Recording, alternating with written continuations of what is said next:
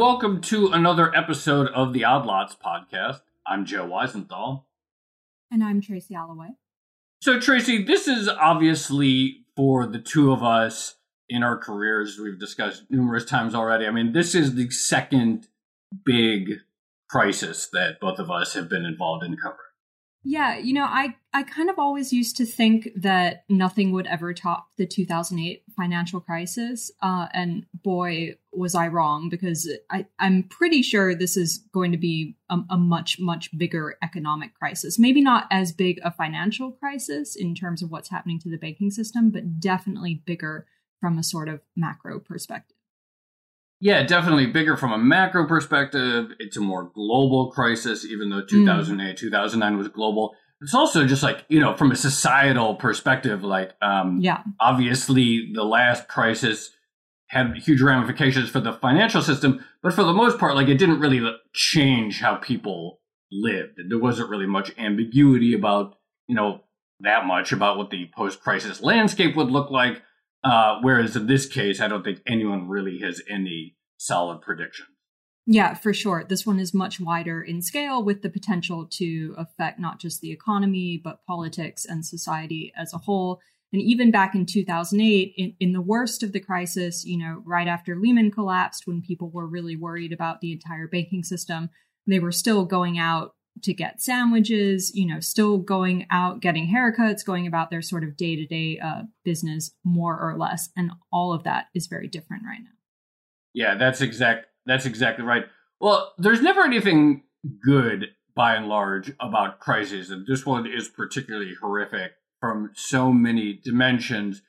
Um, but one of the things that's interesting to see, and having seen the last one and this one, is that in any new crisis, sort of new voices are brought to the fore, people with expertise that previously weren't being paid as much attention to suddenly become uh, very uh, widely read and widely followed people. In this case, of course, numerous epidemiology and health experts, but also people who really have a detailed understanding the financial system who can really uh, explain all of these uh, sort of new new monetary interventions and innovations that central banks around the world are doing are in high demand. Right. I remember one of the, I, I, guess you would say, the few good things about the 2008 financial crisis was that it sort of gave birth or um, gave a boost to this really lively community almost of independent financial bloggers. Um, and I still remember some of them. Some of them have been on Odd Lots before. And also, uh, again, I remember this because I was blogging at the time over at FT Alphaville, and it was my first uh, job basically uh, writing specifically about finance and markets. And the great thing about the situation was there was a really even playing field because everything yeah. that was happening was so new. Uh, it basically meant that even if you'd you know been following finance for 10 years you were sort of in the same position as a newcomer who was learning it uh, all at once in real time so it, it was really great to see that conversation happening yeah, novel crises have a nice way of, as you say, leveling the playing field, yeah. and the sort of old incumbent pundits don't really have an edge, which is kind of nice to see. so today, the sad thing is, we are old incumbent pundits now. I know. Yeah, I know, but at least we could uh, we could talk to the new ones. So today we are going to be talking to someone whose voice has really become extremely influential, really just over the last uh, several weeks lots of people uh, reading his writing as one of the sort of uh, premier experts uh, on this crisis, particularly from the actions of the central bank and particularly all of the extraordinary moves that we've seen from the Federal Reserve really since late February uh, through uh, through now.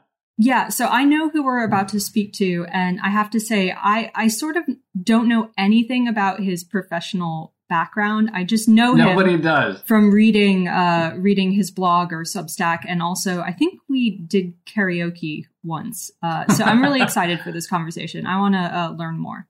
All right, me too. So uh, I don't know anything really about his background either, and I even uh, know the guy. So let's uh, let's bring him in. He, he's today we're going to be talking with Nathan Tankus. He's the research director of the Modern Money Network. And he also, in the last month, has uh, launched a, much, a must read newsletter that everyone in the world is subscribing to. to understand the actions of the Federal Reserve. Uh, everyone should subscribe to it. Uh, Nathan, thank you so much for joining us. Uh, thank you so much for having having me. What what a generous introduction. Lots of people reading your uh, newsletter on Substack, but who are you? I'm serious. Who are you? Like I've so I, I I know Nathan. I know you in real life. Uh, I've got sandwiches and drinks with you in the past before this crisis, but I realize I don't know anything about you. Like, who are you? Then, like, how do you know so much about how the Fed works? I like how we booked Nathan to come on Odd Lots without without actually knowing this crucial information. Yeah, I have no Nathan. idea. hey, the Substack speaks for itself. Where my kind of origin story in terms of uh, finance is the last financial crisis. The, I was in high school at the time, and the financial crisis was uh, extremely fascinating immediately. And uh, I was at a high school uh, that was kind of alternative, weird in New York City and Manhattan that um, had two teachers who had discretion over the curriculum and basically just said in January 2009, let's just do a class on the financial crisis. Um, where you'd read the newspaper each week and you'd argue over nationalization, over the AIG bonuses, over the stimulus, and just sort of like argue out what everyone else was arguing out on a week to week basis. And from that, I was completely hooked um, and fascinated by Crisis. You know, trying to figure that what was so interesting was it felt like something that no one really quite understood, but it was obviously the most important thing happening. And so ever since then, was just fascinated by Crisis. Wanted to learn about it. Discovered writings by Minsky, um, and that sort of just set me on a trajectory to be very, very interested in crisis, uh, financial market design, uh, fiscal policy, and over the years have kind of moved into working and writing on policy. So, Nathan, if you don't mind me asking, what do you do now, and does it overlap with your uh, your interest in policy?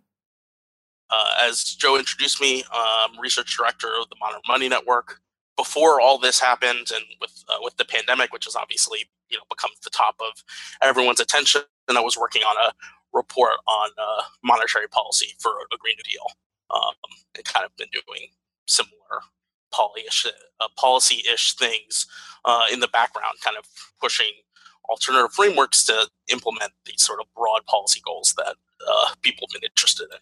So we should get to the uh, you know what you've been writing about and sort of how we can understand the Fed's extraordinary actions in a in a moment.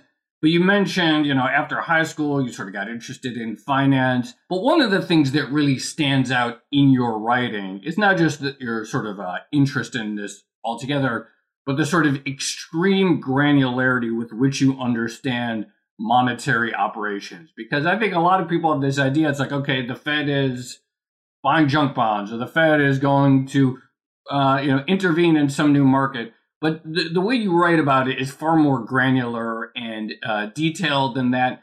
So between, you know, over the last two years, how did you, or sorry, over the last say ten years, how did you really educate yourself on like the sort of finer points of topics that even a lot of like so-called experts in the field actually don't have a ton of understanding of? Um, well, I think I, uh, one of, at the one of the most basic levels is just understanding monetary operations and the details of monetary operations is really just about learning a language. That there's this language, this language of accounting, of T accounts, of drawing balance sheets, of drawing, you know, you know, saying this entity has assets and liabilities, and what set of transactions balance these balance sheets throughout the economy. Um, that is it's it's not so much like oh getting like a very detailed understanding although you also have to know the operations and the names of the facilities um, and the type of financial assets and their legal structure but to becoming more conversational in terms of monetary operations becomes just like a a rote doing examples of monetary operations over and over and over again, um, and drawing and drawing the T accounts. I mean, this is you know one of the best things about Perry Mehrling's and past and the show's um, uh, Coursera course is that drawing of balance sheets, um, and I think that really is that core of that class and. Um, I think that's generally applicable. That the best money in banking and understanding of of monetary operations comes from just doing it. It's just a language that you have to learn like any other language.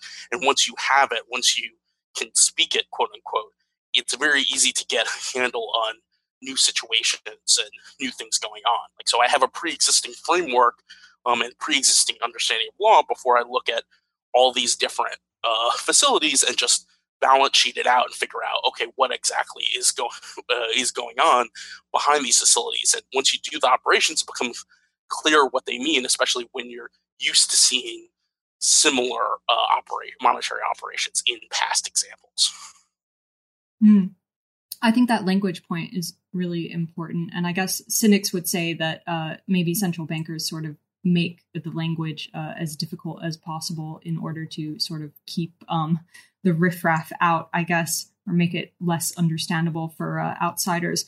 But uh, just to press on the point of, of how you learned about monetary policy, were there any particular resources that you depended on? Because I remember back in 2008 in the financial crisis then, most of what I was reading, for instance, um, to get up to speed, it, it all came from blogs and maybe some of the sell side notes. But is there anything in particular that you found useful? Um, yeah, I read you know blogs as well. I mean, I still have I have an old reader of my Google Reader from the time, um, and you know still still technically subscribe to all those different sets of blogs. Things like Naked Capitalism um, by Yves Smith, even just the whole ecosystem blogs beyond like one specific blog, with the exception of maybe Naked Capitalism.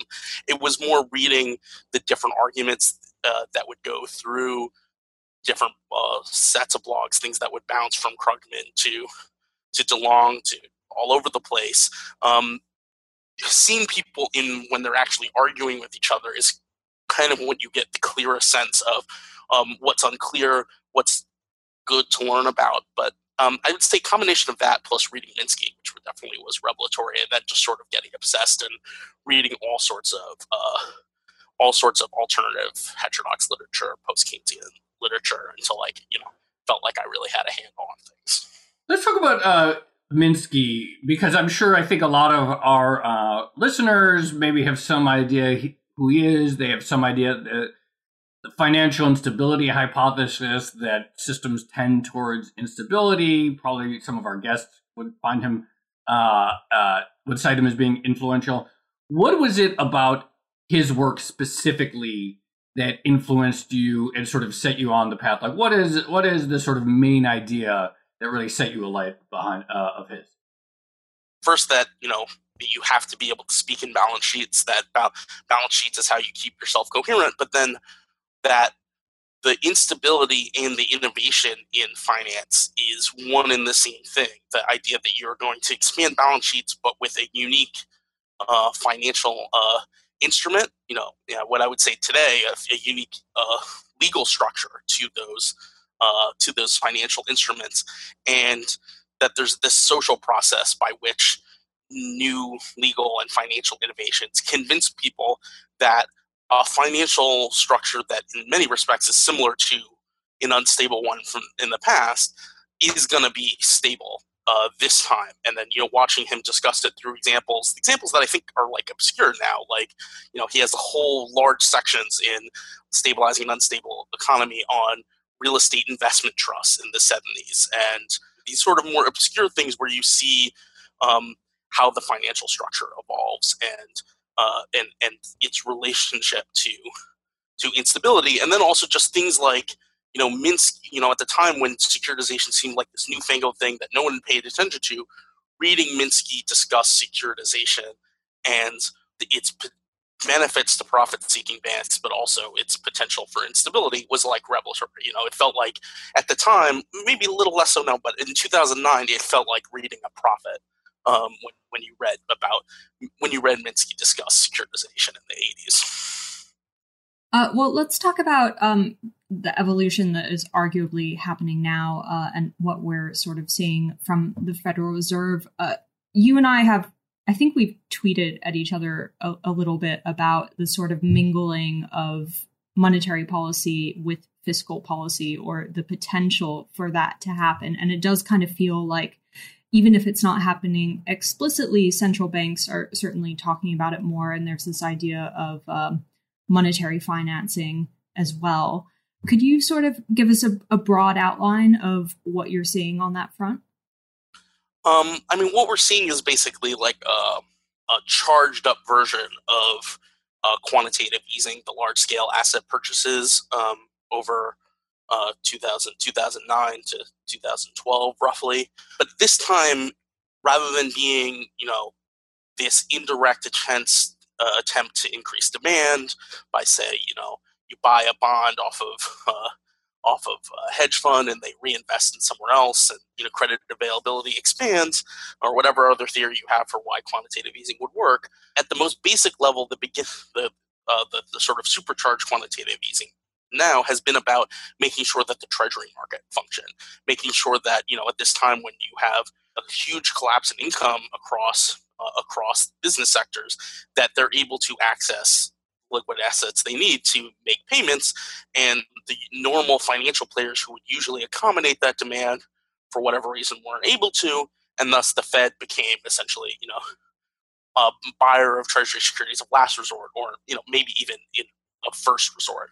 And so in this case the large scale asset purchases have been about um, fixing the financial plumbing um, and making sure people have access to treasury security liquidity rather than the sort of other uh, the other sort of justifications for large scale asset purchases that happened a decade ago.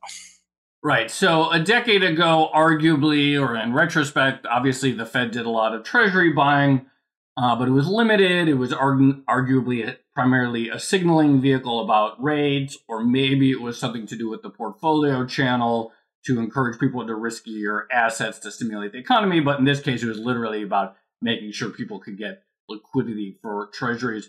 The one thing that seems like very different or sort of like a innovation beyond what we saw in, in the last crisis is the degree to which the Fed is intervening in the market for risky assets on the credit side, uh, having clearly stepped into the uh, market for investment grade bonds, but even uh, high yield bonds entities which carry credit risk and um, could, in theory, default.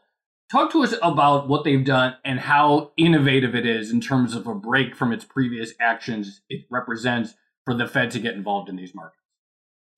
Uh, I think it's hugely innovative. I think we can't underestimate. You know, of course, there's been uh, in, in, Europe by the ECB, uh, in Japan, there have been purchases of of corporate uh, of corporate debt so it's not a, a, a completely brand new innovation in terms of um, central banking, even recent central banking globally. But for um, the Federal Reserve, it's very unique because the Federal Reserve has has uh, has had a, more than any other central bank has had this commitment to our policy is neutral. Um, we don't pick winners and losers.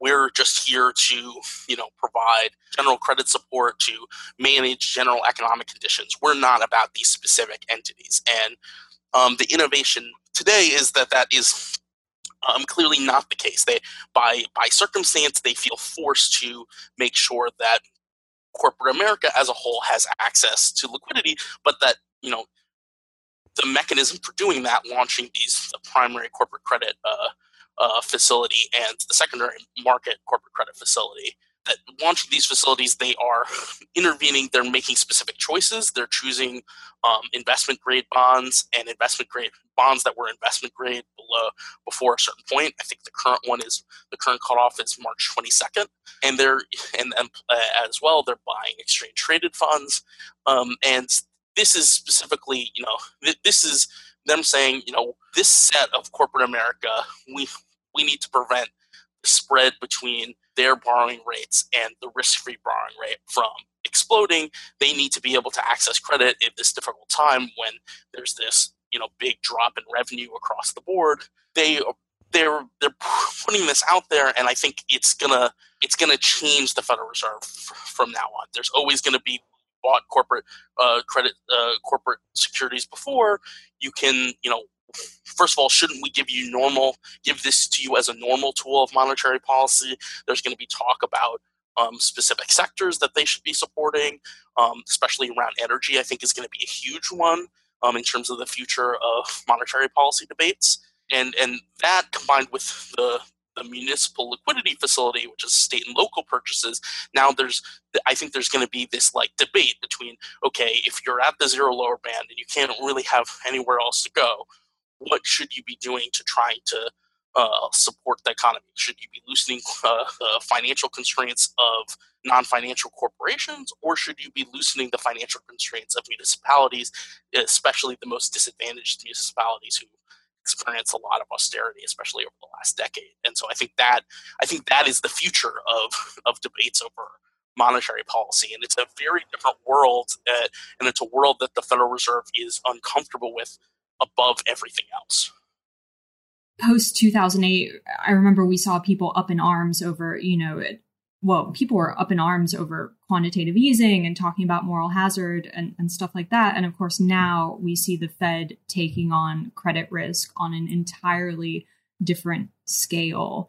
Uh, from your perspective and this is kind of a tough question but do you think they should be assuming that credit risk? And, and what kind of moral hazard debates would you expect this to open up?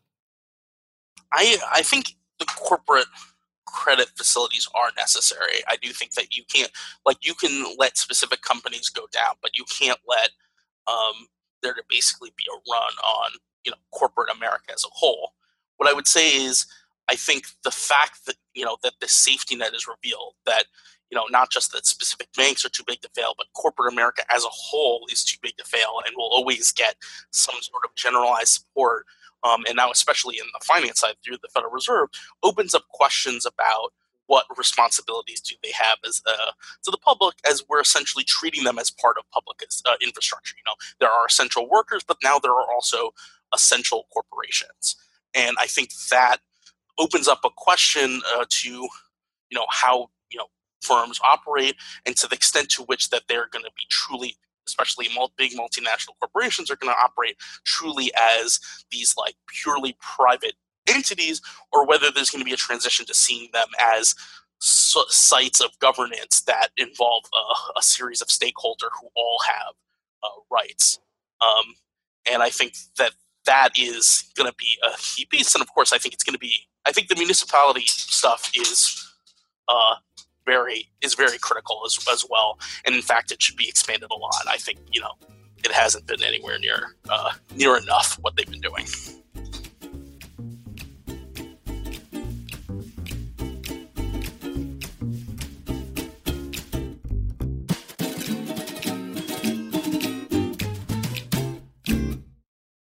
I want to get a little bit, uh, you know, soon into what more the Fed could be doing. But before we do, I mean, Tracy asked about the sort of moral hazard, entanglement questions, governance. What about the pure legality question of what they we've done? There are people that say, "Oh, this is blatantly illegal," and then they cite some line of the law regarding the Federal Reserve Act, and they say they can't be taking on credit risk like that.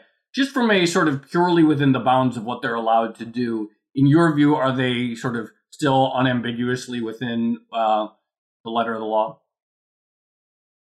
I don't think it's unambiguous. I think it's definitely stretching the law some, um, but it's stretching the law in the way, the, the exact way that uh, that happened in 2008. And what's so? I mean, to back up, the, the, the key legal innovation that was employed in 2008 and employed today was okay. We don't have the legal authority to do sets of purchases uh, directly. So we'll launder these purchases through essentially this straw purchaser that we'll create, which is a special purpose vehicle. At the time, they were named Maiden Lane one, Maiden Lane two, Maiden Lane three.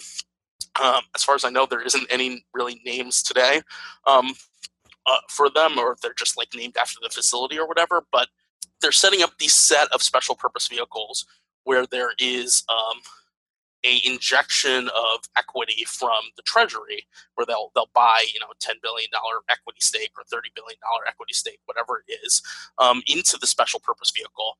And then that special purpose vehicle will conduct all the purchases that we're talking about. So the corporate credit facilities these are special technically special purpose vehicles.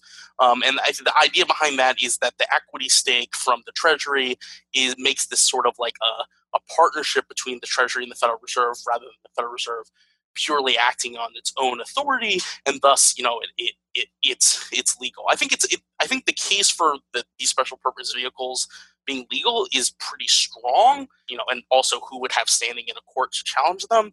But I think that they open up big questions of like why if, if we think that this is an appropriate emergency tool, then the use of the these facilities should be legislated. Like, there's no reason why we can't legislate that there a facility exists that is, you know, a special emergency Treasury Federal Reserve facility, which, by the way, could have a permanent staff that is uh, studying uh, crises and, you know, tail risks uh, all, uh, all the time.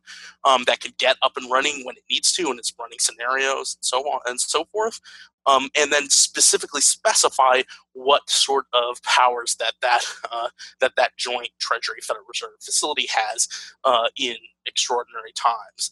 So I think, in, in broad strokes, I think these facilities are legal. The the defense of them being legal is very strong, but I think it's a huge policy failure that we are leaning on special purpose vehicles, and I, I don't think it was at all clear to anyone, um, including experts and uh, the public at large that recourse to special purpose vehicles to do whatever you want was still on the board after uh, on the table after Dodd Frank, and I think you know there's there's a big question of democratic accountability in terms of having this sort of uh, state of exception where you can set up a special purpose vehicle and do whatever you want.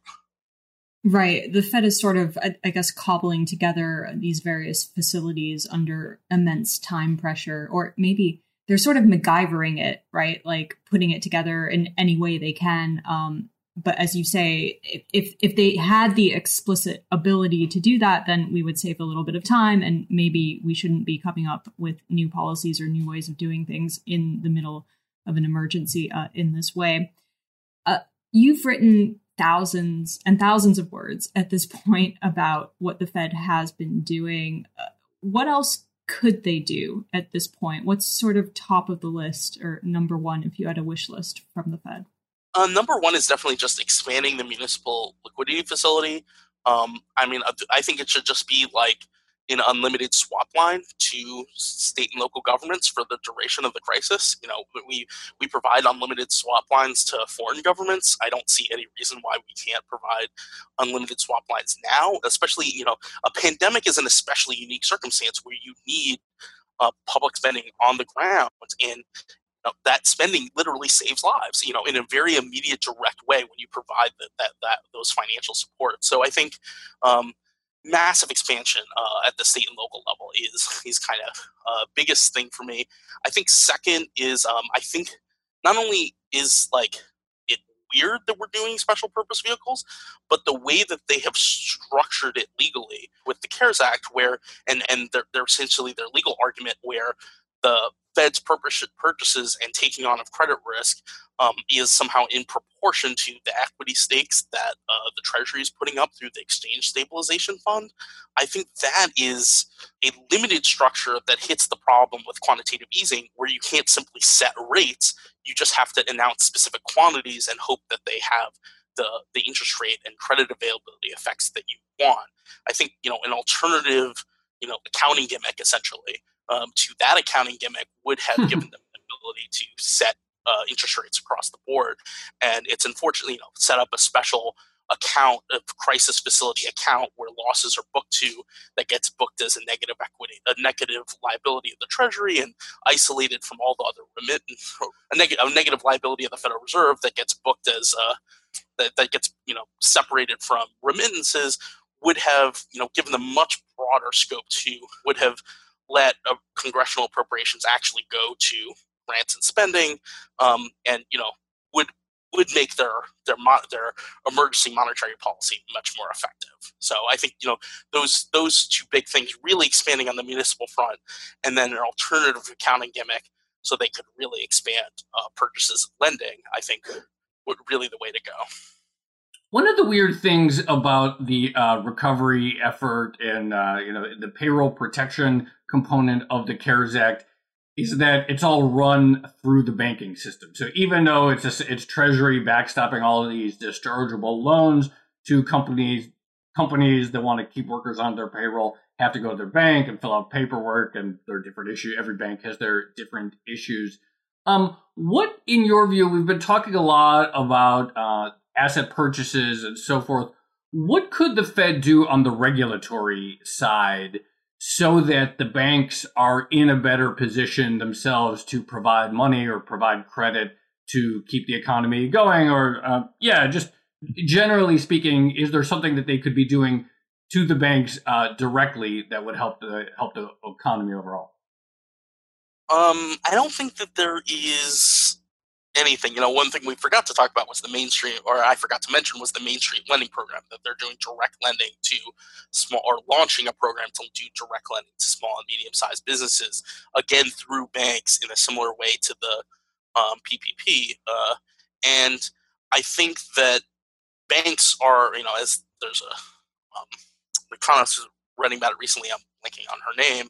Um, someone who comes from the money view was writing about recently about how banks are actually very unused to being credit intermediaries. They're payment intermediaries. They make payments all the times, but they're not used to being credit intermediaries, despite you know the sort of textbook um, examples uh, saying that that's how things work. And so they're they're very uncomfortable being these pass-through mechanisms for the Federal Reserve or uh, the Small Business Association uh, from operating.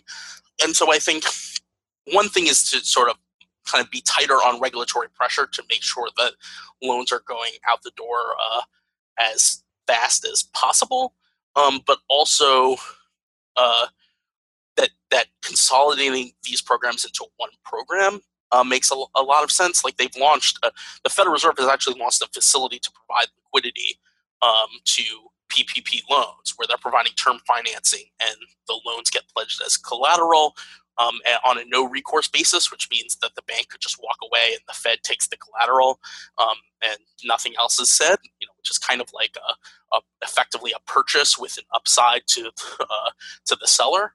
Um, and you know, if we're going to do that, if essentially, you know, the, the Federal Reserve's balance sheet is going to be backstopping loans, um, just like the Main Street lending program, and all the the quote unquote government guarantee does is improve the Federal Reserve's net worth after the fact, then it seems, you know, in retrospect, it feels like these facilities could have been consolidated.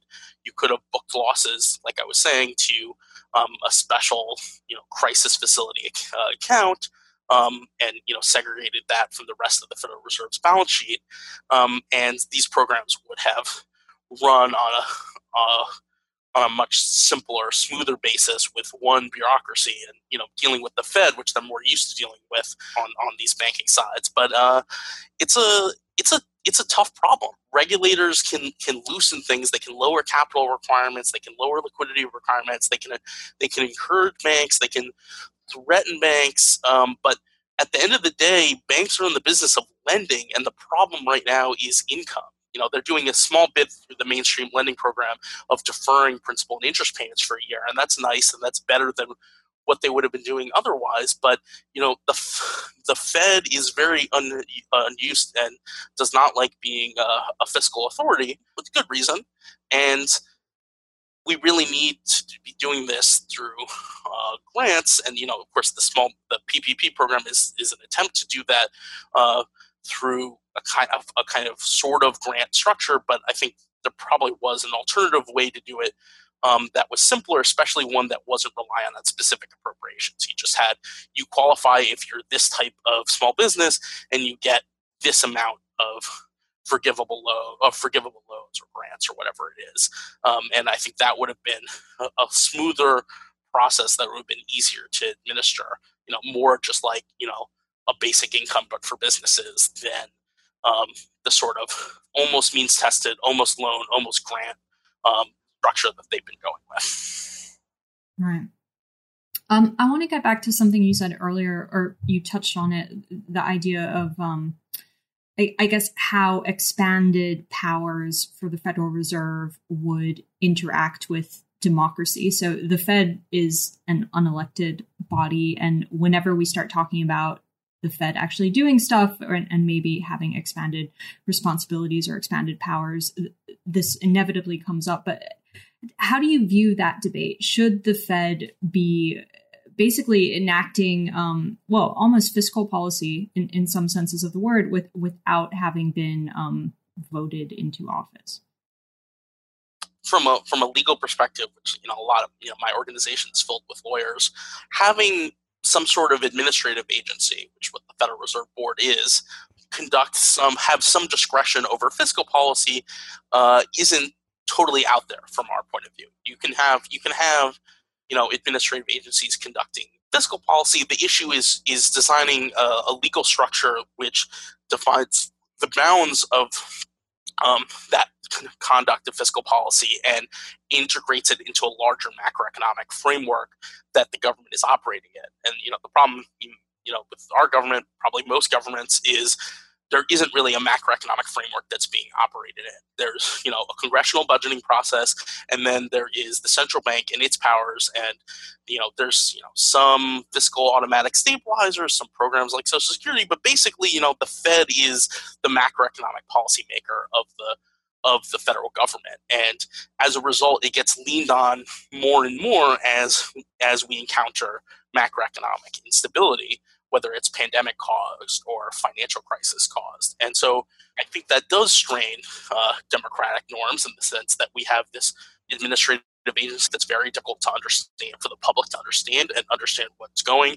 It's not clear what their emergency powers are. Like, you know, I, I, I think if you had taken 100 answers to a layman of what the Fed's emergency powers are for Dodd Frank uh, before this latest crisis, you know, probably 90 of the answers would have been wrong, not more um, given what we've what we what what has happened now, and I think you know that is extremely corrosive. You know, I think that you know our macroeconomic policy framework is an essential component of civics. It's what you know defines what whether you're going to have a job, what the quality of your job is, what the quality of your retirement security is, what the quality of your health care is, um, and it needs to be an understandable part of being a resident of of, of, of a country and uh, centering so much more things in the Fed, where the Fed by nature has to come up with complicated innovations to do what it's being asked is very corrosive and you know erodes people's ability to understand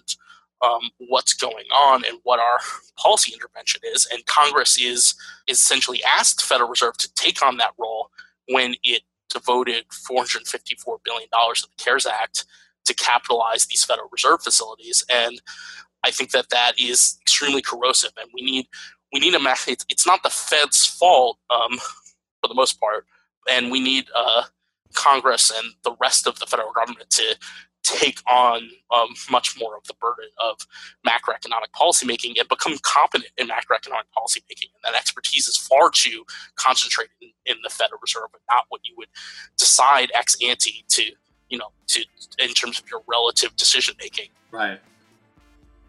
I think uh, you know we Nathan we could have a whole nother episode on just what uh, Congress should be doing now, but like I said, that would be a whole different uh, episode. Uh, but this was really great to chat with you, and uh, hopefully uh, you enjoyed it. And thanks for coming on Odd Lots. Thank you very much for having me. Thanks, Nathan. That was great. And now we know who you are thanks, and what Nathan. you do. Yeah, that was awesome.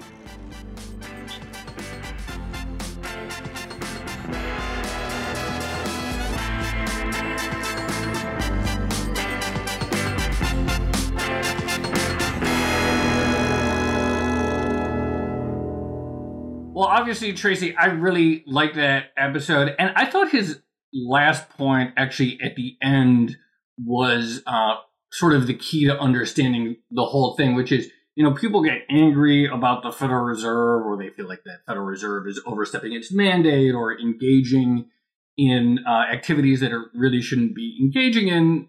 But the fact of the matter is, our entire system is basically designed so that only the Federal Reserve is in a position to conduct robust and timely macroeconomic policy.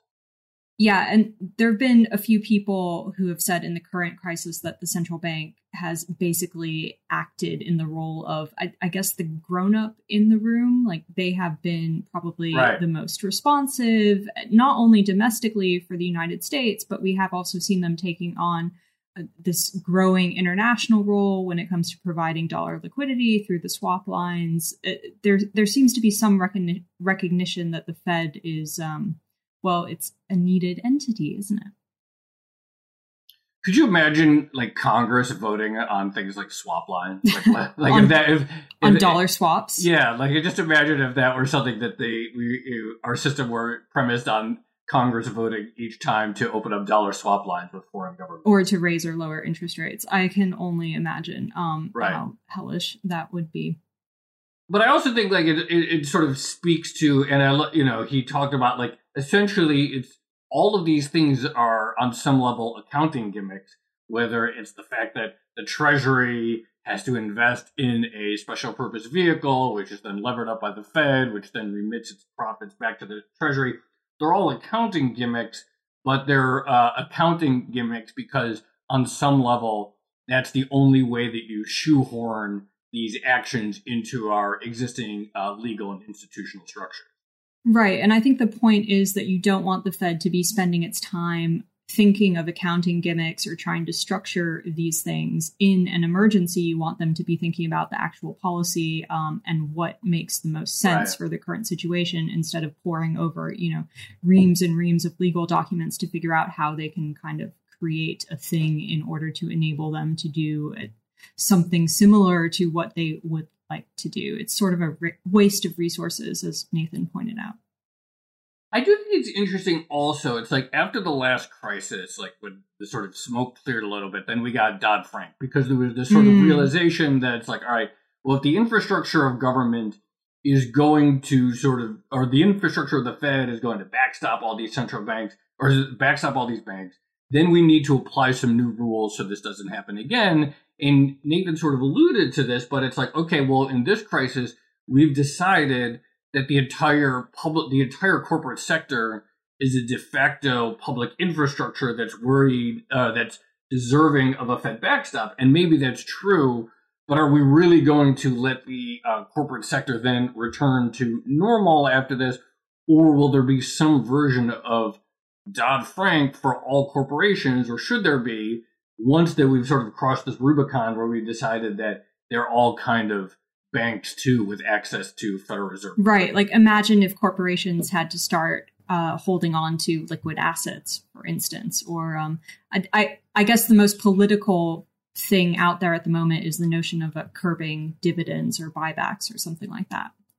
Yeah, and in fact, would, it's funny because uh, Nathan actually has one of the posts he's written in his newsletter is about should we have arguing for a liquidity coverage ratio right. for non-bank uh, public entities which basically this idea is like okay if you're an airline or if you're a restaurant chain or whatever it is how much cash on hand should you have to be able to cover expenses i mean we do it for banks so plausibly in this case where we've seen now that all business for some uh, normally operating companies can come to a de facto halt overnight is it that crazy to start thinking about similar regs for uh, non-bank entities. All these things are now sort of open questions.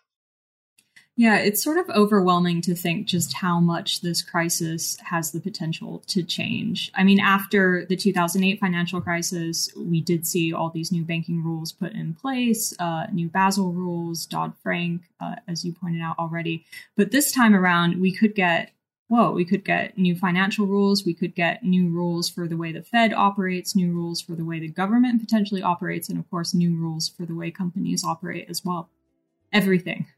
And people too, society, yeah. Yeah, no, it feels like that's what really separates this is just that everything is, is on some level, um, it's on the table.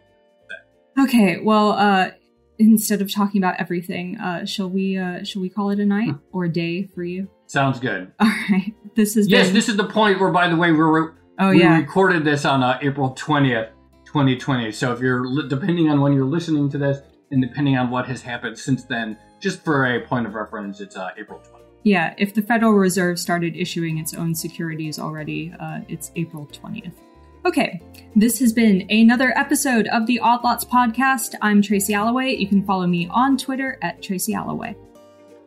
And I'm Joe Weisenthal. You can follow me on Twitter at The Stalwart. And you should follow our guest on Twitter, Nathan Tankus. He's at Nathan Tankus. Be sure to subscribe to his newsletter, nathantankus.substack.com.